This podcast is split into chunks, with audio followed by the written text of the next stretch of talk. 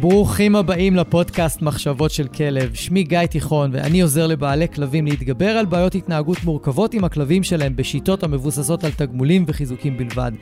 אני מאמין שחשוב לגדל ולאלף כלבים כיום בראייה הוליסטית, ולא מספיק לגדל אותם בראייה התנהגותית בלבד. אני מעביר תהליכי ליווי אישיים, סדנאות וקורסים דיגיטליים לבעלי כלבים וגם למאלפים שמחפשים להתפתח ולצמוח.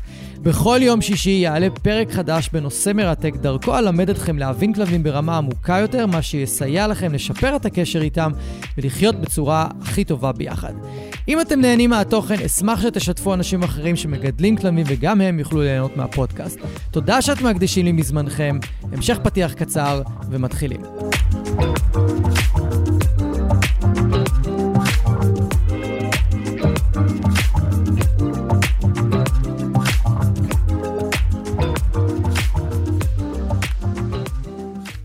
אהלן, אהלן, איזה כיף שחזרתם אליי לעוד פרק. Uh, הפרק הזה, אגב, מוקלט גם ביוטיוב, וכמו הרבה פרקים אחרים, אז מי שרוצה מוזמן לראות אותי ביוטיוב ולהקשיב גם שמה, למרות שתמיד בספוטיפיי ואפל וכאלה הרבה יותר נוח. הנושא שלנו היום הוא נושא מאוד מעניין בעיניי, ואנחנו הולכים לדבר על הצעדים העיקריים לטיפול בהתפרצויות בטיולים, בין אם זה על כלבים, קטנועים, כלבים, חתולים, וואטאבר, כל דבר שהכלב שלכם מתפרץ עליו בטיולים, הפרק הזה הוא בשבילכם. והסיבה שאני עושה את הפרק היא מאוד פשוטה. רוב האנשים שפונים אליי פשוט לא יודעים ואין להם אה, הבנה, אין להם ידע לגבי איך נראה תהליך של טיפול בריאקטיביות. כשאנחנו מדברים על כלבים שמתפרצים ברחוב, אנחנו קוראים להם או אנחנו מתייחסים להתנהגות הזאת כאל התנהגות שהיא ריאקטיבית. תגובתית, מה זאת אומרת שהכלבים מגיבים לטריגר או לגירויים בצורה שהיא מעבר למה שהיינו רוצים או מעבר למה שנורמלי או מותאם לכלב או לגזע. יש כלבים שהם, מה לעשות, הם נבחניים יותר ומת, ומתפרצים יותר מאחרים, אז אנחנו נקרא להם כלבים שהם ריאקטיביים. ומי שרוצה לקבל או לדעת ללמוד וללמוד יותר על הנושא של ריאקטיביות ולמה בעצם ואיך כלבים הופכים להיות ריאקטיביים, מוזמן לחזור לפרק 3, ממש לתחילת הפודקאסט, ולהאזין לפרק למה הכלב שלך ריאקטיבי. ושם יש אה, די הרבה סיבות ודי הרבה הסברים שעושים המון המון המון סדר ושכל והיגיון, ואני מאוד ממליץ להקשיב לו אחרי שתקשיבו לפרק הזה. בפרק הזה נדבר ממש על הצעדים העיקריים ואיך נראה בכלל תהליך של טיפול בכלב שהוא ריאקטיבי, כלב שהוא תגובתי, אני בעצם מסביר את, ה, את המדרגות שלפיהן אנחנו עובדים ואני גם אסביר יותר לעומק את אחת הסיבות שאנשים, בעלי כלבים יותר נכון, לא מצליחים להתקדם בתהליך ולא מצליחים לקדם את הכלב שלהם להתנהגויות יותר רגועות ולמה הם פונים המון פעמים לשימוש בענישה ושימוש באביזרים כמו חשמל, חנק ודוקרנים. אנחנו ניגע בנקודה הזאת ואני אתן לכם את מה שלדעתי יכול לעזור ולמנוע מכם להגיע למקומות האלה עם הכלב שלכם. ואני כן אשאיר מקום בסוף לדבר על עצמנו, לדבר על תחושת האשמה העצמית שלנו והבושה שלנו מהסביבה. אני אגע בזה בקטנה, אני אעשה על זה פרק יותר נרחב, אבל כרגע, אני ארצה שנדבר על הצעדים העיקריים לטיפול בהתפרצויות בטיולים. אז כדי להתחיל, אני רוצה שנייה להסביר את ההבדל בין ריאקטיביות לבין תוקפנות. אז ריאקטיביות, שאמרנו שהיא תגובתיות יתר לסיטואציה, לגירוי, לטריגר, לכל מה שנכנס בחמשת החושים של הכלב. אנחנו נקרא לזה ריאקטיביות, זאת אומרת שהכלב רואה איזשהו גירוי, והוא מתפרץ עליו בנביחות, או מתפרץ, יותר נכון לא מתפרץ, אלא בורח ממנו, פשוט אנחנו רואים איזושהי תגובה שהיא מעבר לרצוי, מעבר לממוצע. וכשאנחנו מדברים על תוקפנות, אנחנו מדברים על כלב שהוא יכול לנבוח ולהתפרץ ולהתנהג בדיוק באותה צורה, אבל המטרה הסופית שלו, או מה שנקרא, נקרא לזה המטרה הסופית, או מה שיכול לקרות אם אנחנו לא נשתלט עליו ונעצור אותו ונפנה אותו לכיוון אחר, זה שהוא ילך לנשוך. הוא ממש יגיב בצורה שהיא תוקפנית. לתוקפנות יש בה כוונה מראש לפגוע. בניגוד לריאקטיביות, שהיא תגובתיות יתר, שלרוב הכלבים אין כוונה לפגוע, הם פשוט רוצים להרחיק את הטריגר מהם, רוצים, הם, הם הבינו שהם לא יכולים להתרחק מהטריגר, אז הם מרחיקים במקום. ובתוקפנות, כן יש מטרה לפגוע. אז יכול להיות כלב שהוא תגובתי, אבל תורידו אותו מהרצועה במקומות פתוחים, ואו גינות כלבים או פארקים, והם לא ינשכו אף אחד, הם אף פעם לא יגיבו בתוקפנות. לעומת זאת, כלב שהוא תוקפן והוא גם ריאקטיבי, תורידו אותו מהרצועה, זה לא משנה. יבוא המצב הנכון במרכאות, או הסיטואציה הנכונה במרכאות, והוא עלול להגיב גם בתוקפנות ולנשוך. לא חייב לעשות נזק גדול, אבל מספיק אה, נשיכה קטנה כדי שזה יהיה מאוד מאוד לא נעים לכל הצדדים. אנחנו כמובן נרצה להימנע מזה. אז רק רציתי שנייה להסביר את ההבדל ביניהם, ובואו נדבר על, ה... על הדבר הראשון שאנחנו רוצים לעשות שיש לנו כלב שהוא תגובתי או תוקפני ושמתפרץ בטיולים. אז הדבר הראשון זה שאנחנו חייבים לנהל את הטיולים אחרת, ולא רק, ולא להמשיך, יותר נכון, את, ה, אה, את הדרך שבה אנחנו מטיילים עם הכלב באופן קבוע. והסיבה לכך היא די פשוטה. רוב הכלבים שכבר אה, חיים סדר גודל של שנה, שנתיים, שלוש, וככל שהם חיים יותר זמן בסביבה העירונית או בסביבה הקבועה שלהם, גם אם עברתם דירות, זה לא משנה, בסופו של דבר הכלב מבין שזה פחות או יותר אותו, אותה סביבה ואותה התנהלות, אותם דברים. מתישהו הכלבים האלה כבר, מה שנקרא, נכנסים לטייס אוטומטי, הם... כבר מגיבים על אוטומט, הם מגיבים כבר בלי יותר מדי לחשוב אם אפשר להימנע מהסיטואציה, אי אפשר להימנע מהסיטואציה, אפשר ללכת ממקום אחר, אי אפשר ללכת ממקום אחר, זה כבר לא משנה להם. הם רואים את הטריגר שלהם והם מגיבים.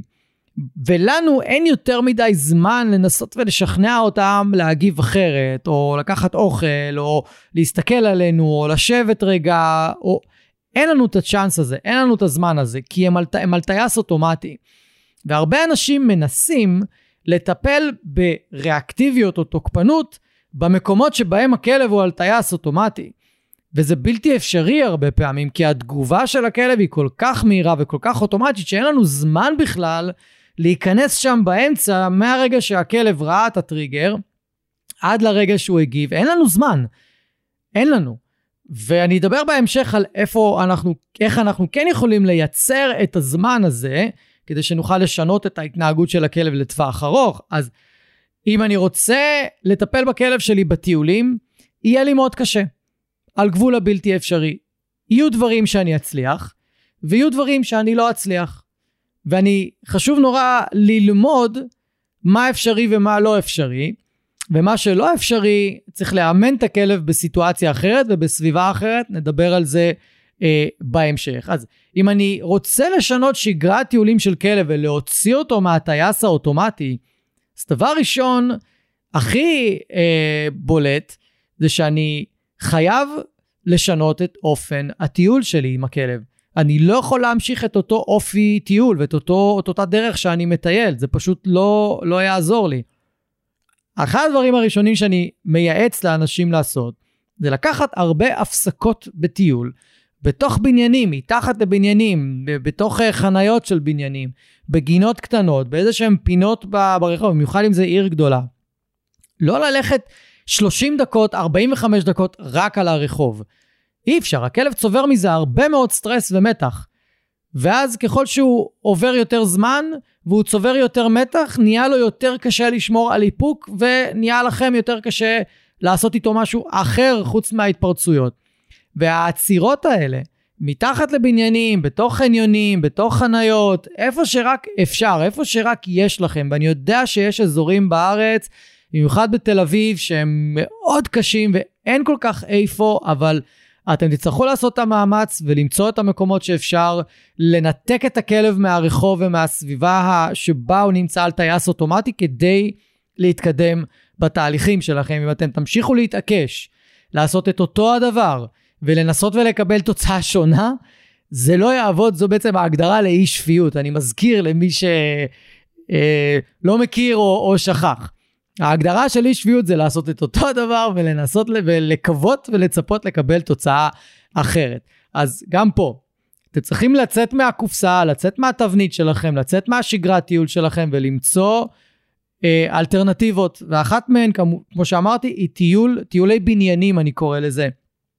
לעבור אפילו מבניין לבניין. יש לי מקרים שהרמת התפרצויות של הכלבים היא כל כך חמורה, שאנחנו חייבים להעביר את הכלב מבניין לבניין, וכשאנחנו הולכים ברחוב, זה רק רחובות שהם שקטים, רחובות שהם, שהכלב מסוגל לתפקד בהם, אבל אם זה עכשיו דיזינגוף, בן יהודה, נורדאו, אה, בן גוריון, אם אתם על אה, אולי קריניצי בגבעתיים, כל הרחובות הראשיים האלה הם, הם, הם על גבול הבלתי אפשרי לכלבים ריאקטיביים, אז צריך למצוא את הרחובות השקטים. עכשיו, אני די בטוח שאם אתם מקשיבים לפודקאסט הרבה זמן, אתם כבר הולכים ברחובות השקטים ואתם לא הולכים ברחובות הסוענים, ואם אתם עושים את זה, כל הכבוד, סימן שאתם מקשיבים. מאוד גאה בכם. עכשיו, תנסו לצאת עוד קצת מהשגרה של הטיולים האלה, במיוחד אם אתם עדיין לא מצליחים לקדם תהליכים אה, של ריאקטיביות, ותנסו לייצר לכלב שלכם ברייקים, איזה שהם אזורים שבהם אפשר פשוט לצאת מהשגרת טיול ולנוח, או לעשות איזושהי הפסקה, ולאפשר לכלב לרחח כמה שיותר, או לעשות איזה שהם תרגילים שאתם כבר מכירים ויודעים שאפשר לעשות איתו. ואם לא עשיתם את זה עד היום, אז לעשות את זה עכשיו. ומי שאולי מקשיב פעם ראשונה לפודקאסט, לטייל באזורים שקטים ורחובות כמה שיותר שקטים. לא להגיע לרחובות הסוענים, לא להגיע לרחובות שמכניסים לכלב הרבה מאוד סטרס, ולהימנע מרחובות שאין לכם אפשרות לעבור צד, להיכנס לתוך בניין או חנייה או משהו כדי להימנע מהטריגר, פשוט להימנע לחלוטין מהרחובות האלה, הם לא מקדמים אתכם בשום צורה. זאת אומרת שאנחנו חייבים לנהל את הטיול אחרת. הדבר הנוסף שממש חשוב להוסיף, זה לצאת לטיולי משחק. לא רק לצאת לטיולים שהם טיול, הולכים על רצועה ופשוט מסתובבים ברחובות. אם יש לכם כלב משחקי, אז קחו אותו לעשות צרכים, ולכו למקום שפשוט אפשר לשחק איתו. קחו מקל, קחו צעצועים מהבית, תעשו משחקי ריכוז, תביאו תעסוקה עצמית שהכלב יעסיק את עצמו לבד, אם, אם הוא לא כזה עף על משחקים איתכם, אבל תעשו טיולי משחק, טיולים שבהם אתם הולכים לשחק. לא צריך לטייל, הכלב עושה צרכים, הולכים לנקודה שבה משחקים ונשארים שם 20 דקות, רבע שעה, 10 דקות, חצי שעה, כמה שהכלב שלכם מוכן, ופשוט להפעיל אותו, פשוט לשחק איתו, זה גם מאוד מאוד יחזק את הקשר איתכם, זה גם ירים את רמת ההנאה שלו מהטיול, גם הוא ינשום לרווחה כי הוא לא צריך לטייל ברחוב ולהתמודד כל הזמן עם, ה, עם הטריגרים שיכולים לקפוץ לו מכל פינה, וזה מאוד יכול לעזור בטווח הארוך. אז טיולי משחק, מינימום פעם ביום, פעם ביומיים, אתם ממש לא, לא יכולים, או הכלב שלכם הוא לא כזה משחקי ו... מספיק לו פעם ביום, ואם אתם תנסו פעם ביומיים שלושה, ואם תנסו פעם ביום הוא לא יזרום איתכם. אוקיי, בסדר, לכו עם מה שהכלב אה, נותן לכם, אבל תתחילו להציע לו טיולי משחק, תבחרו זמן ושעה ביום שנוח לכם ואתם בקטע, ולכו לשחק איתו. ואם צריך, כנסו לאוטו, תיסעו חמש דקות, עשר דקות לאן שצריך, ומבחינתי אפילו תורידו את זה מזמן הטיול, אבל העיקר שתיסעו לאנשהו שאפשר לעשות את זה, הכלב יוכל ליהנות, ואתם תראו שהוא נהנה וגם אתם כנראה יותר תהנו, סיכוי סביר שאתם תרצו להשקיע בטיולים האלה יותר זמן ואולי אפילו להוריד את זה מטיולים אחרים. אני אעדיף לעשות עם כלב טיולים קצרים מסביב לבניין או מסביב או בשכונה או ברחוב, לקצר אותם ולהעלות את משך הזמן של טיולי משחקים, או טיולי בנ... בניינים, או טיולים אחרים שהכלב מרגיש הרבה יותר בנוח בהם, אוקיי? אז גם טיולי משחק זה משהו שהוא מאוד חשוב, ורוב האנשים שאני מדבר איתם לא עושים אותו. הם בעיקר בעיקר יוצאים לטייל על מדרכות, ברחוב, בשכונה, איפה שהטריגרים של הכלב יכול להפתיע אותם יכולים להפתיע מכל מקום, מתוך בניין, פתאום יוצאים מאוטו, פתאום קופצים מאיזה פינת רחוב, פתאום איזה כלב נובח מלמעלה. זה פשוט המון סטרס לכלב שלכם. אם הכלב שלכם תגובתי, הוא צובר סטרס, אין מה לעשות, זה בא ביחד. אז אנחנו אה, חייבים לעשות את הדברים קצת אחרת ולצאת מהקיבעון והתבנית מחשבה של טיול ברחוב. הדבר הנוסף שאפשר לעשות זה לקחת את הכלב כמה שיותר לפארקים ושטחים פתוחים.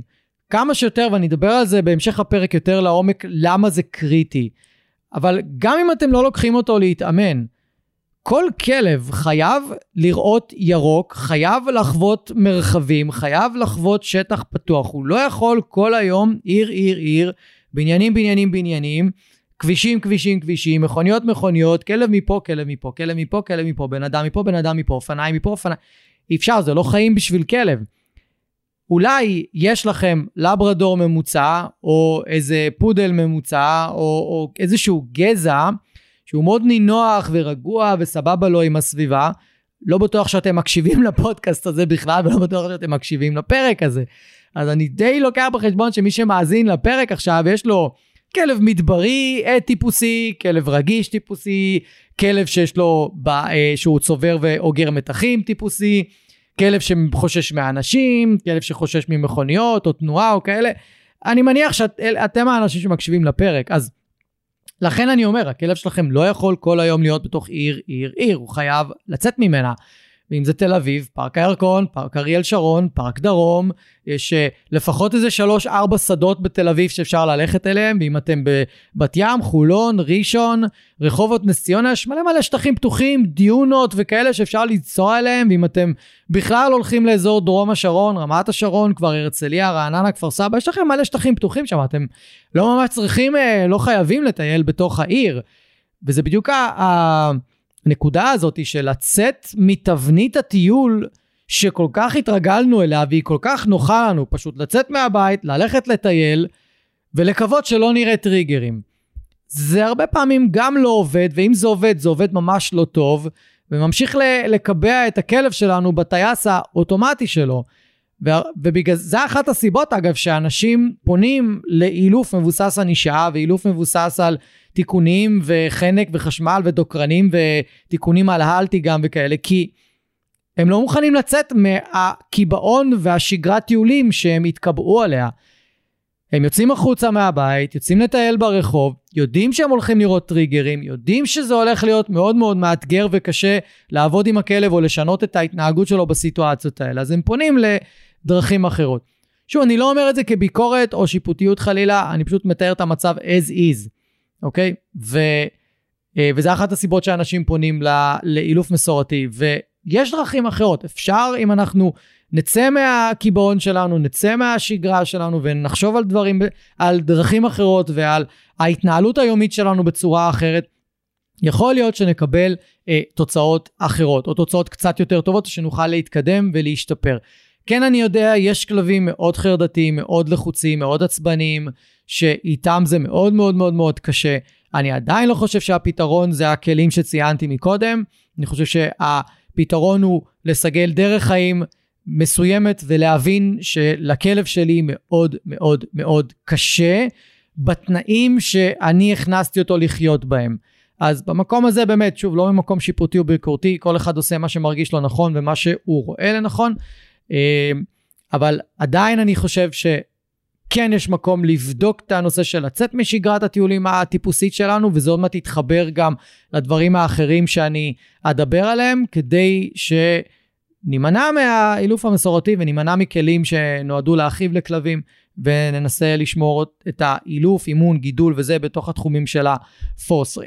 הדבר השני, הצעד השני, או הרמה השנייה שצריך אה, לפעול לפיה ולשים עליה דגש בצורה מאוד משמעותית, ודיברתי על זה בהמון פרקים, זה להפחית מתחים ביום-יום ולזהות כמה שיותר מגורמי הסטרס של הכלב כדי שיהיה אפשר להפחית אותם. אם אתם רוצים עוד מידע לגבי ה... איך כלבים צוברים סטרס כרוני, ואיך אפשר לפרוק לכלבים מתחים, מהן פעילויות פורקות מתחים לעומת פעילויות שפורקות אנרגיה, אתם מוזמנים לחזור אחורה לפרקים 48 ו-50, ושם אני נותן לכם את כל המידע הזה. פרקים קצרים של רבע שעה, ואפשר לקבל את המידע. הנה נוגה עוברת מול המצלמה. ואנחנו, כשאנחנו רוצים אה, לפרוק מתחים לכלב, אנחנו רוצים לעשות את זה בצורה מסוימת, וככל שרמת הסטרס היומיומית של הכלב גבוהה יותר, והוא אוגר יותר סטרס, יהיה הרבה יותר קשה לאמן אותו בסביבה שהוא רגיל אליה. זה דיברתי מקודם על הטייס האוטומטי ועל הסביבה שהכלב כבר רגיל להתנהג בצורה מסוימת, ואם זה בא יחד, ובדרך כלל זה בא יחד עם אה, אגירת סטרס כרוני, אגירת מתח נפשי ברמה גבוהה, יהיה לנו מאוד קשה להזיז את הכלב מהטייס האוטומטי שלו להתנהגויות אחרות, כי כשכלב נמצא ברמת סטרס גבוהה, הוא כל הזמן במצב של להילחם או ברח, והוא לא יהיה מוכן ולא יהיה פתוח לדברים אחרים. היכולת הקוגניטיבית שלו נפגעת, היכולת שלו לזכור מה לימדנו אותו נפגעת, היכולת שלו ליישם התנהגויות שהוא למד נפגעת, והיכולת שלו להגיב באיפוק נפגעת. זאת אומרת שאני חייב ביום יום כל הזמן לעשות פעילויות שהן פורקות מתח, וכל הזמן להבין מה גורמי הסטרס של הכלב שלי, ולאפשר לו לפרוק מתחים. למשל, אחת הדוגמאות שאני נותן בפרקים האלה, זה לאפשר לכלב להריח כמה שיותר בטיול. אז זה מתקשר ל- ללכת לפארקים, זה מתקשר לטיולי בניינים, שם בגינות של הבניין, שם יש אפשרות להריח הרבה מאוד. אז אני רוצה מאוד מאוד שהכלב שלי יריח, כי זה מפעיל מנגנון של הרגעה עצמית. והרבה פעמים אני רואה אנשים הולכים עם כלב ריאקטיבי ברחוב, ועוצרים אותו מלהריח, מוציאים אותו ממצב שהוא מריח, כי הם רוצים כבר להתקדם בטיול, והם לא קולטים שהוא מריח, ובזמן הזה מתעלם מאיזה טריגר שעובר בצד השני של הרחוב, ואז הם מושכים אותו, ועכשיו הוא, הוא יכול לשים לב לטריגר. במקום שהוא היה מריח עוד 10-20 שניות ומתעלם לגמרי מהטריגר, עכשיו הם צריכים להתמודד עם הטריגר. עכשיו הם צריכים לעשות עבודה עם הכלב כדי שהוא יתעלם מהטריגר והם לא מצליחים. כי הם הפריעו לו באמצע ההערכה שהפעילה מנגנון הרגעה עצמית. והמון המון המון כלבים עוצרים להריח כדי להימנע מהתמודדות עם טריגרים ואנחנו פשוט מונעים את זה מהם. אנחנו פשוט מושכים אותם ומפסיקים אותם מהריחוח ואז הם צריך, נאלצים להתמודד עם הטריגר. תשימו לב לעניין הזה, כי זה מאוד מאוד מאוד מאוד חשוב. מבחינתי, עדיף לעשות עם כלב טיול של חצי שעה, שהוא הלך בו אולי קילומטר בלחץ, אבל הוא עצר לרחרח הרבה והתעלם מהרבה טריגרים בדרך, לעומת טיול של חצי שעה שבו הולכים 5 קילומטר או 4 קילומטר, אבל הכלב היה צריך להתמודד עם הרבה מאוד טריגרים בדרך, ואני הייתי צריך לעבוד קשה בלעזור לו להתמודד עם הטריגרים. אני מעדיף את הטיולים באופציה הראשונה. עכשיו, מי שיש לו כלב מאוד לחוץ ומאוד חרדתי, שאפילו לא מצליח להוריד את הראש ולהריח בצורה מסודרת, או לשקוע ברכרוכים והוא רק עסוק בסביבה, אז במצב הזה אין ספק, אתם צריכים עזרה מקצועית, אם אתם כבר מקבלים אותה, אז אני מאוד מקווה שתוכלו למצוא את הדרך להוריד את רמת הסטרס של הכלב, בין אם זה עם תרופות, בין אם זה טיפול ברפואה סינית משלימה, יכול להיות שהרמת הסטרס הזאת מגיעה בכלל אה, מבעיות פיזיות שאתם לא מודעים אליהן, גם יכול לקרות, יש כל מיני סיבות. ויכול להיות שאתם פשוט חיים בסביבה שהיא מלחיצה מדי ולחוצה מדי עבור הכלב שלכם, ולא משנה מה אתם תעשו, גם אם זה טיפול תרופתי, הסביבה פשוט לא מתאימה. בקרוב אני אעלה פרק uh, עם סיפור מקרה על כלבה ספציפית, כלבה מיוחדת מאוד, שלא היה שום סיכוי לטפל בה בסביבה שהיא גרה, ובאמת מאז שהם עברו דירה, המצב שלה רק הולך ומשתפר, והיא הייתה כלבה מאוד מאוד מאוד ריאקטיבית ותגובתית, שיכולה אפילו לנשוך, וסיפור מאוד יפה, סיפור מאוד מעניין, סיפור שהוא בתהליך שעדיין ממשיך, ואני מבטיח לספר לכם על, ה- על התהליך הזה, כי ה- ה- היכולת להוריד לכלבה הזו סטרס בסביבה שהם היו חיים בה, הייתה על גבול הבלתי אפשרית. הצלחנו, אבל זה הגיע לתקרת זכוכית מסוימת, ואם יש לכם כלב שהוא חי בסביבה שגורמת לו למתח נפשי גבוה, תעשו מאמצים, תעברו דירה, זה לא חייב להיות מהיום למחר, אבל תעשו מאמצים ותמצאו מקום אחר. אני בטוח שאתם יכולים בסוף החוזה למצוא דירה אחרת במקום יותר טוב, שלא יפגע באיכות חיים שלכם,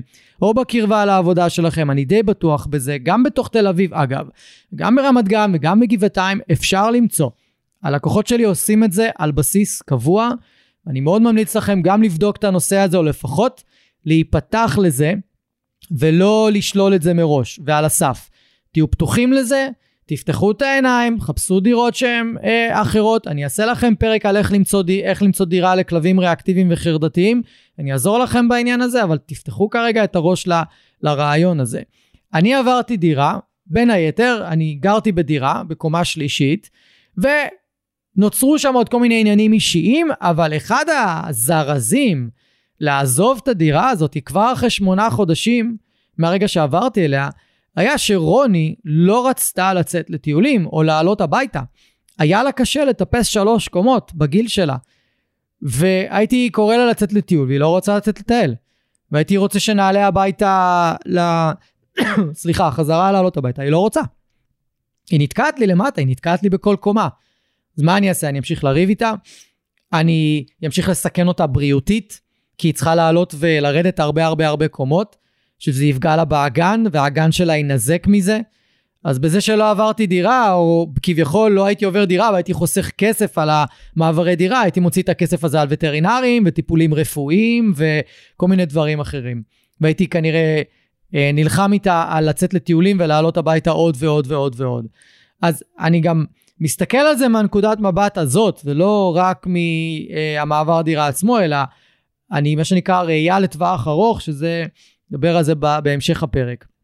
אז רק תיפתחו לרעיון הזה, ותזכרו שאתם חייבים להפחית מתחים לכאב שלכם ברמה היומיומית, תחזרו לפרקים 48 ו-50, יש שם את כל המידע שאתם צריכים בעניין הזה, וזה משהו שחייבים לעשות ברמה היומיומית. הדבר השלישי, או הצעד השלישי שצריך להתמקד בו, זה להבין נקודה סופר חשובה כשמטפלים בבעיות התנהגות. זה אחת הנקודות הכי הכי הכי הכי חשובות להבין. כשיש לנו כלב עם בעיה התנהגותית או איזושהי התנהגות לא רצויה, אנחנו צריכים להסתכל על הסיטואציה שאנחנו נמצאים עם הכלב בשלוש רמות. הרמה הראשונה זה הרמה של החירום. אם עכשיו אני במצב חירום, זאת אומרת הכלב שלי כבר השתלח, התפוצץ, נובח, משתולל, בלגן שלם, אין לי עם מי לדבר שם, אין לי מה לאמן אותו, אין לי מה ללמד אותו, אין לי מה לעשות שם. הדבר הכי טוב שאני יכול לעשות זה או להישאר במקום עד שהטריגר יעבור, אולי אין לי לאן ללכת, או שאני מנסה להרחיק את הכלב משם בכוח. לפעמים כן, אין לי ברירה, אני חייב למשוך את הכלב משם כדי לה, להביא אותו למרחק שהוא יירגע. אז אני כן אעשה את זה, זאת הסיבה שאני עובד אך ורק עם ריתמות, כי אז אני יכול למשוך את הכלב משם. יש איזה מינימום אה, אי נעימות עבורו, לעומת קולר, לעומת חנק, דוקרנים, זה בוודאות חשמל, אז אני עושה את זה במינימום אה, אי נעימות. וכן, לפעמים אני צריך למשוך כלבים מסיטואציות, אין מה לעשות.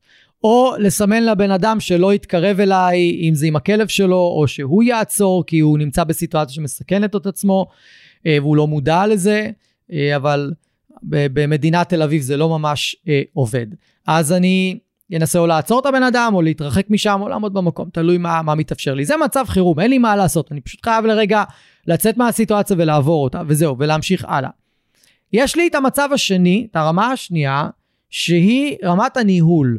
זה שהכלב שלי עוד לא נמצא ב, ב, בסף ההתפרצות שלו, עוד אפשר לנהל אותו, עוד אפשר לעבוד איתו, עוד אפשר, אה, מה שנקרא, לצאת מהסיטואציה בצורה יותר טובה, אולי אני יכול להשתמש בכמה טכניקות לחירום, אולי אני יכול לצאת מהסיטואציה מראש, אבל אני לא יכול לאמן אותו, אני לא יכול להישאר איתו בסיטואציה ועכשיו לעשות איתו איזשהו אימון אפקטיבי שהוא ילמד ממנו לפעמים הבאות להיות יותר רגוע. אולי הוא לא לוקח אוכל, אולי הוא לוקח קצת אוכל וזורק, או לוקח קצת אוכל ומפסיק, והוא דרוך מאוד ולחוץ מאוד. קשה לי מאוד לאמן כלב בסיטואציה הזאת, אז אני ארצה עדיין להימנע ממנה או לנהל אותה עם טכניקות חירום, ו... וזה מה שנקרא רק ניהול. זה לא אימון אפקטיבי, חשוב להבין את זה. זה לא אימון אפקטיבי. ויש לי את הדרגה השלישית, שהיא בעצם דרגת האימון. זאת אומרת שאני נמצא עם הכלב שלי בסיטואציה שהוא מתחת לסף הגירוי שלו, הוא מודע לטריגר, הוא מודע למה שנמצא מולו, הוא רואה אותו, הוא באינטראקציה איתו, אבל הוא לא משתלח, הוא לא מתפוצץ, הוא לא דרוך מדי, הוא מסוגל לתרגל ולהתאמן, הוא מסוגל להתרכז בי ולהתאמן איתי ולעבור את ה... את הרגע הזה שהטריגר נמצא שם בצורה של אימון. ויש לנו כל מיני טכניקות של אימון, אפשר לחפש אותם באינטרנט, זה לא כרגע משנה, אבל יש כל מיני טכניקות אימון שאנחנו יכולים להשתמש בהם כדי ללמד את הכלב להיות יותר רגוע מול הטריגר. וככל שהכלב שלי ואני נהיה ביותר סיטואציות אימון, לא סיטואציות חירום וניהול, סיטואציות אימון, אז אני אוכל לקרב אותו בהדרגה לכיוון הטריגר וללמד אותו להיות יותר רגוע מול הטריגר למרות שהוא יותר קרוב אליו. עכשיו מה העניין? אנשים הרבה פעמים יוצאים לרחוב שברחוב הם הולכים להיפגש בסיטואציות חירום הרבה ובסיטואציות ניהול די הרבה ומעט מאוד בסיטואציות אימון. שהכלב הוא מתחת לסף והוא מגיב ברוגע מול הטריגר ואנחנו יכולים להמשיך הלאה את הטיול. רוב הזמן הוא יהיה או דרוך מאוד או כבר במצב חירום, ושתי הסיטואציות האלה לא מאפשרות לנו לאמן את הכלב. וזה העקב אכילס של רוב הטיפולים ורוב האנשים שמנסים לקדם ולשפר את, ה, את, ה, את ההתנהגות של הכלב שלהם. הם מסתמכים מאוד על הרחוב ועל להסתובב בשכונה ולהסתובב באזורים של הטייס האוטומטי שדיברתי עליו מקודם, באזורים שהכלב שלהם סופר לחוץ ולא מתפקד כמו שצריך והוא כבר מגיב באוטומט, ושם מנסים לאמן אותו וזה פשוט לא יעבוד. לטווח ארוך זה לא יעבוד, לפעמים זה נותן איזה אפקט טוב לחודש, חודשיים, שלושה, הכלב מתלהב מהאוכל, מתלהב מהאימונים, מתלהב מהעזרה וזה וזה, אבל הרבה פעמים זה מתחיל להתפרק. הכלב מפתח איזושהי אדישות לאוכל. אנחנו רוצים כמה שיותר מהר להביא את הכלב לסיטואציות אימון שהוא מתחת לסף, ולא להשתמש בהמון אוכל כדי לנהל את הסיטואציות, אלא להעביר אותו אימון, שאנחנו יכולים לצמצם את כמויות האוכל, ואפילו יש לנו תרגילים שאין צורך באוכל. הכלב עובד לבד, הכלב מתנתק לבד, הכלב עושה פעולות לבד, אנחנו רק שמה כדי להיות איתו ומדי פעם לתגמל, אבל אנחנו לא מסתמכים על האוכל. וזה הכוח של אימון. וכמו שאתם מאמנים את הכלב בבית להתנהגויות בסיסיות, ואז לאט לאט לוקחים אותו ומתאמנים איתו באזורים יותר אה, עמוסים, כדי שהוא באמת יחבר את מה שלימדתם אותו בבית למה שקורה בחוץ. אותו דבר אנחנו עושים עם ריאקטיביות. עכשיו, אגב, אותו הדבר אנשים גם עושים עם משמעת בסיסית, אם כבר אני מדבר על זה. הם מתאמנים עם הכלב בבית, ואז מיד מצפים שהוא יעשה את זה מול גירויים ומול הסחות ומול טריגרים, בלי להעביר אותו אימונים הדרגתיים עם עומס אה, הדרגתי שהולך ועולה בהדרגה.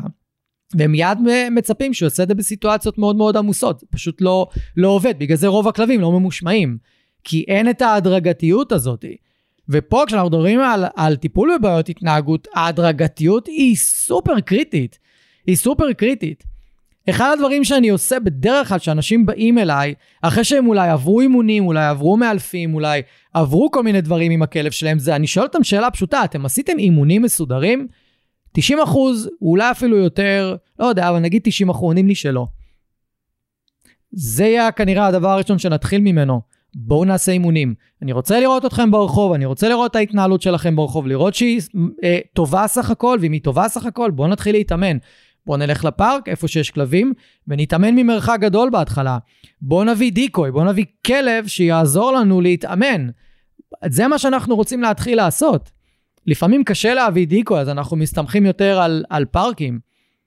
ושם כשאנחנו עושים את זה, ואנחנו מביאים את הכלב למצב של אימון, הוא לומד שהוא מסוגל. קודם כל, הכלב באימון מתחת לסף, אז אנחנו מתחת לסף. מה קורה ברחוב? ישר רואים טריגר, צריך להגיב נורא נורא נורא מהר, אנחנו חייבים לעשות הכל נורא מהר, יש לנו איזה חמש שניות לעשות משהו, ואם התבלבלנו, פספסנו, זה לא אימון. זה כלום. בעצם, בעצם החו... הסיטואציה עוברת ולא עשינו שום דבר, לא התקדמנו. אבל אם עכשיו אני הולך לפארק, ואני עומד במרחק של 50 מטר מכלבים, ואני יכול לתגמל את הכלב שלי על הסטות מבט מכלבים. אני יכול לעשות איתו את התרגיל, אה, תסתכל על זה, look at that. אני יכול לעשות איתו אה, תרגיל התקרבות התרחקות, שלא מצריך אוכל. אני יכול לעשות איתו תרגילי רגיעה ממרחק. אני יכול לעשות את המשחקי פוקוס וריכוז עליי בנוכחות הטריגרים. יש לי מלא מה לעשות, אני אשכרה מלמד את הכלב, עזוב את הטריגר, תתמקד בי. בפארק הירקון לצורך העניין יש לנו טריגרים מכל הסוגים, כולל אופניים, כולל קורקינטים, כולל אה, משפחות, כולל ילדים, כולל כלבים, כולל רצים, הכל. באמת הכל. גם אם אתם רוצים יש תנים. יש הכל. אפשר ללכת לשם ולתרגל. ברגע שאני שם את הכלב שלי בסיטואציית אימון ובסיטואציית תרגול, קודם כל הוא חווה ממני משהו אחר לגמרי, הוא חווה שאני מסוגל בכלל להוביל אותו ב, בסיטואציות האלה, והוא לומד לסמוך עליי מחדש לאט לאט, והוא לומד שיש לו אופציות. ואז הוא יכול באמת, באמת, באמת לעבור תהליך של שינוי רגשי. גם דיברתי על תהליך השינוי הרגשי בפרקים קודמים, לא זוכר את הפרק כרגע. תחזרו אחורה. אבל ברחוב, כשהכלב נורא נורא נורא נורא דרוך ועצבני ולחוץ ומתוסכל, הרבה יותר קשה לי להעביר אותו תהליך של שינוי רגשי. לכן אני חייב לקחת אותו לשטחים פתוחים, לפארקים, לכל מיני מקומות שבהם הוא יכול לראות את הטריגרים שלו מרחוק ולחוות חוויה רגועה ולהתנסות בהתנהגות הרבה יותר רגועה. אם אני לא עושה את זה, על בסיס כמעט יומיומי או לפחות כמה פעמים בשבוע, יהיה לי בלתי אפשרי כמעט לקדם את הכלב. ואז אנשים אומרים, כן, ניסינו את ה, את ה, את ה, לעבוד עם מאלף, זה לא עובד. אז הרבה פעמים שאני שואל, מה עשיתם? אף פעם אין אימון. יש כל הזמן עבודה של עם הכלב סביב סיטואציות של ניהול וסביב סיטואציות חירום. אין, אין אימון. זכרו שאימון הוא שונה מאוד, מאוד מאוד מאוד שונה מסיטואציות חירום וסיטואציות של ניהול. ככל שתאמנו את הכלב שלכם יותר, הוא יגיב יותר טוב, יהיה יותר רגוע, וככה זה עובד. ולא מספיק ללכת רק שש פעמים, או לעשות סדנה של שישה מפגשים, זה לא מספיק. צריך לעשות את זה על בסיס קבוע. כי אם הכלב שלכם תגובתי, והנטייה הטבעית שלו היא להיות תגובתי, הוא יישאר כזה כנראה. ואם אתם תפסיקו להתאמן איתו, הוא יחזור לנטייה הטבעית שלו, ואם הצלחתם כבר להביא אותו למצב של רוגע, ועכשיו הזנחתם את האימונים, וחזרתם רק להתנהל ולהימנע מסיטואציות חירום, סביר להניח שהוא יחזור אחורה. באופן טבעי, כי זה הנטייה הטבעית שלו, זה ההרגל שלו. ואתם חייבים כל הזמן לדאוג שהוא יתאמן על ההתנהגויות שאתם רוצים, ופה כן, זה נורא קשה. זה מאתגר מאוד. אני עברתי את זה עם גילי, עם הכלבה שלי, עם הבוקסרית. סיפרתי עליה בפרק הראשון, וסיפרתי עליה גם בפרק השלישי, ואני מספר עליה כל הזמן לאורך הפרק. זה היה האתגר הכי גדול עם גילי. להגיע איתה למצב של אימונים. להגיד לכם שהצלחתי כל הזמן? לא. להגיד לכם שהיו רגרסיות? בוודאי. להגיד לכם שהגעתי למצב של ייאוש ותסכול ועצבים, וכי, כי אני לא מצליח להתאמן איתה? ו... בוודאי. בוודאי. אבל אלה החיים. ואנחנו צריכים לנסות ופשוט לעשות את המקסימום שלנו, אוקיי? ולמה אני מדבר הרבה על אימונים? כי זה ראייה לטווח ארוך. כשאנחנו עושים אימונים אנחנו חושבים לטווח ארוך ואנחנו אה, לא חושבים לטווח קצר. לא לעשות אימונים זה לחשוב לטווח קצר. אני אנסה לטפל במה שמפריע לי כרגע ואני לא אחשוב קדימה. לחשוב קדימה זה כבר שיש משפחה עם ילדים וכבר אין זמן באמת לעבוד עם הכלב. יש הרבה פחות. צריך כל הזמן לחשוב לטווח הארוך. עכשיו, מה שעוצר אה, הרבה אנשים, ואנחנו נסיים בזה, זה שהם כל הזמן בתחושה אה, של אשמה עצמית, שהם לא, לא עושים מספיק עבור הכלב שלהם. הם כל הזמן בתחושה עצמית שהם לא עושים מספיק עבור הכלב שלהם. אני העליתי על זה פוסט לא מזמן, והתגובות שקיבלתי היו מאוד מאוד מאוד אה, של הלקאה עצמית. ובואו, אם אתם באמת עושים את המקסימום שלכם ביום-יום, ואתם באמת מנסים לעשות הכי טוב שאתם יכולים, אז תהיו בסליחה כלפי עצמכם, תהיו בחמלה כלפי עצמכם. בסופו של דבר אנחנו באמת באמת עושים מה שאנחנו יכולים. עכשיו, יש תקופות שנוכל יותר ויש תקופות שנוכל פחות. ואם אתם מרגישים שאתם יכולים יותר, אוקיי, אז תנסו בהדרגה לנסות לעשות קצת יותר. אבל לצורך העניין, באיזה סיטואציה אנחנו לא מרגישים שיכולנו לעשות יותר? תמיד בחיים שלנו אנחנו הרגשנו שאנחנו יכולים לעשות יותר. תמיד. לא חושב שיש מצב שבו לא הרגשתי שאמרתי לעצמי, או אמרתי לעצמי, וואלה, היית יכול לעשות יותר. עכשיו, אחד הדברים הנוספים שאני שמתי לב שמאוד מפריע לאנשים שיש להם כלבים, שמתפרצים ברחוב ומתנהגים בצורה שמביכה אותם, זה שהם פשוט מרגישים המון המון בושה עצמית. לא נעים להם איך שהכלב מתנהג בחוץ, לא נעים להם איך שהכלב מתנהג ברחוב, והם מה שנקרא, אה, אה, הם יכולים להגיב בצורה שהיא לא טובה או לא עוזרת להם, כי הם נגיד יכולים לכעוס על הכלב ולהתעצבן עליו ולעשות פעולות שבטווח הארוך לא באמת מקדמות אותם ולא מקדמות את, ה, את התהליך. בגלל המחשבה של מה הסביבה תגיד, מה, איך הסביבה תגיב, מה, מה אומרים עליי, מה חושבים עליי, איך אני נראה, איך אני נראית כלפי חוץ. וחשוב מאוד רגע לנתק את, ה, את המקום הזה, כמה שאתם מצליחים, כי בדרך כלל אם אנחנו מגדלים כלב רגיש וריאקטיבי או תוקפן, בואו, ההתמודדות איתו היא לא פשוטה, ההתמודדות איתו היא מאתגרת והיא מציפה המון המון המון דברים והמון רגשות לא נעימים, והרבה פעמים אנחנו חושבים אולי עדיף לכלב בבית אחר או במקום אחר, במושב, בקיבוץ. אני לא מאמין בזה, אני לא חושב שיש באמת איזה מקום שהכלב שלנו בוודאות יהיה לו יותר טוב שם. אני לא מאמין בזה, אבל, uh, אבל אם אנחנו נותנים או חווים ומרגישים יותר מדי אשמה עצמית ובושה עצמית, זה מנהל אותנו. הרגשות האלה מנהלים אותנו וגורמים לנו לקבל החלטות לא טובות. פשוט לקבל החלטות שהן לא טובות לנו בטווח הארוך, ואני כן הייתי רוצה יותר ויותר לעזור לכם במקום הזה, אז אני רק רוצה להציף קצת את הנקודה הזאת של תנסו לשים לב כמה אתם מרגישים בושה מהסביבה בגלל איך שהכלב שלכם מתנהג. ואם אתם מרגישים את זה כשאתם הולכים בחוץ, אז פשוט תגידו לעצמכם כל הזמן, אני עושה את המקסימום שלי, אני עושה את המקסימום שלי, אני יכול, אני יכולה להתמודד עם זה, אני יכולה להתמודד, פשוט תגידו לעצמכם את זה כמה שיותר פעמים, כדי שתתחילו קצת לשכנע את עצמכם ותתחילו קצת לתת לקול הפנימי שלכם יותר ווליום לעומת מה שאולי אתם שומעים מאחרים, ומה שאתם אולי מרגישים מה, מהסביבה.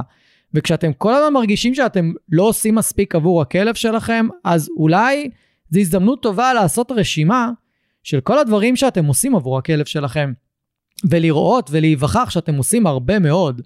ואם אתם מרגישים שזה עדיין לא מספיק, אוקיי, תוסיפו עוד משהו קטן לרשימה הזאת בתור התחלה. ואם אתם מצליחים לעשות את המשהו הקטן הזה, הנוסף הזה, באופן עקבי, אוקיי, תוסיפו עוד משהו קטן. הצלחתם לעשות אותו באופן עקבי יחד עם כל השאר, תוסיפו עוד משהו קטן.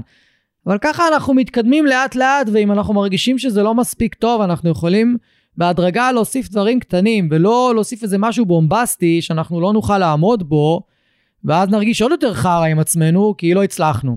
שמנו איזה יעד ו- ולא עמדנו בו.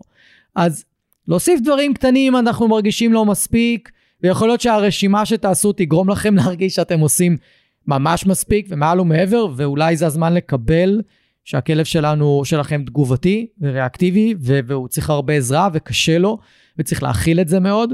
ואולי אה, דרך ההתמודדות העצמית שלכם עם הבושה, שאולי אתם מרגישים כלפי חוץ, אה, זאת אומרת, בפנים, בגלל איך שהסביבה מגיבה, גם יכול לעזור. אני מבטיח לעשות על זה פרק ולעשות על זה יותר uh, תוכן ולתת לכם, לנסות לעזור לכם יותר עם המקום הזה, כי בעיניי, ומהניסיון שלי, גם האישי, הרגשות האלה מנהלים אותנו בצורה שהיא לא טובה לנו, והיא לא טובה לטווח הארוך, והיא לא טובה למערכת היחסים עם הכלב שלנו, היא לא טובה בכלל, באופן כללי לחיים. אה, שיש יותר מדי בושה ואשמה עצמית, אז אה, חסרה אהבה עצמית, וחסרה קבלה וחמלה וסליחה לעצמנו, על זה שאנחנו לא מושלמים, וזה בא הרבה פעמים מפרפקציוניזם, אנחנו רוצים שהכל יהיה מושלם והכל יהיה טוב והכל אה, יהיה בדיוק כמו שאנחנו רוצים. החיים לא עובדים ככה, מה לעשות. אנחנו צריכים אבל לקבל גם את הדברים שלא עובדים ב- כמו שהיינו רוצים. אז אני מבטיח לעשות על זה תוכן ולעשות על זה פרק או אפילו כמה פרקים. מבטיח להביא את האנשים הנכונים שידעו לעזור לכם עם זה. אז אם אני צריך לסכם את הפרק ממש בקצרה, אנחנו אה, דיברנו בתחילת הפרק על אה, ההבדלים בין תוקפנות לריאקטיביות. אנחנו דיברנו על איך לנהל טיולים אחרת ולצאת מהקופסה, לצאת משגרת הטיולים הרגילה ולנסות לפתוח את הראש לצורות טיול שהן אחרות. אנחנו דיברנו על הפחתת מתחים יומיומית, שהיא חובה חובה, ואנחנו דיברנו על ההבדלים שבין מצבי חירום למצבי ניהול למצבי אימון, ואנחנו דיברנו על אה, ראייה לטווח ארוך, שכל מה שאנחנו עושים צריך לשרת אותנו שנים קדימה. ואם אנחנו רוצים באמת באמת באמת להגיע לרמה אה, גבוהה, לדעת לשלוט ברגשות שלנו ולא לאפשר להם לנהל אותנו בהתנהלות עם הכלב. עד כמה שאנחנו מצליחים, אנחנו בני אדם, נכעס מדי פעם, נתעצבן מדי פעם, נרצה להעיף את הכלב מהבית מדי פעם, נרצה לעזוב את הרצועה באמצע טיול וללכת הביתה ושילך יעשה מה שהוא רוצה, לנו נמאס כבר להתמודד עם ההתנהגות שלו. כן, כל הדברים האלה קורים, כל הדברים האלה לגיטימיים. אם בסופו של דבר אתם בחרתם לעשות את הדבר הנכון, אז הכל בסדר. יש מקום לרגשות האלה ומקום למחשבות האלה. בסופו של דבר אנחנו נמדדים ממה שאנחנו עושים בפועל, אה, וזה מה שחשוב. אז אני מקווה שהפרק הזה ככה יעזור לכם להיכנס לעניינים של טיפול בכלבים תגובתיים, כלבים שמתפרצים בטיולים, ואנחנו ניפגש בפרקים הבאים. שיהיה לכם אחלה יום, אחלה שבוע, סוף שבוע, תלוי מתי אתם מקשיבים. יאללה ביי.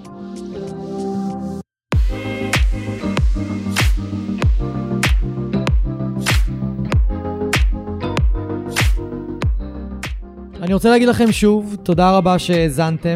אם אהבתם ואם נהניתם, אז שתפו חברים, שתפו מכרים, בעלי כלבים, תעזרו לי להפיץ את הפודקאסט הזה, אני מאוד מאוד אשמח. ותעשו פולו, כדי שהאפליקציה האהובה שלכם תודיע לכם. יום שישי היום, יש עוד פרק בפודקאסט מחשבות של כלב, ואני אפתיע אתכם עם נושא חדש ופרק חדש. אז אני מקווה שנהניתם היום, היה לי מאוד כיף לארח אתכם. אנחנו נתראה עוד שבוע. תהיו טובים לכלבים שלכם, תהיו טובים לעצמכם, ושיהיה לכם אחלה של סוף שבוע. thank you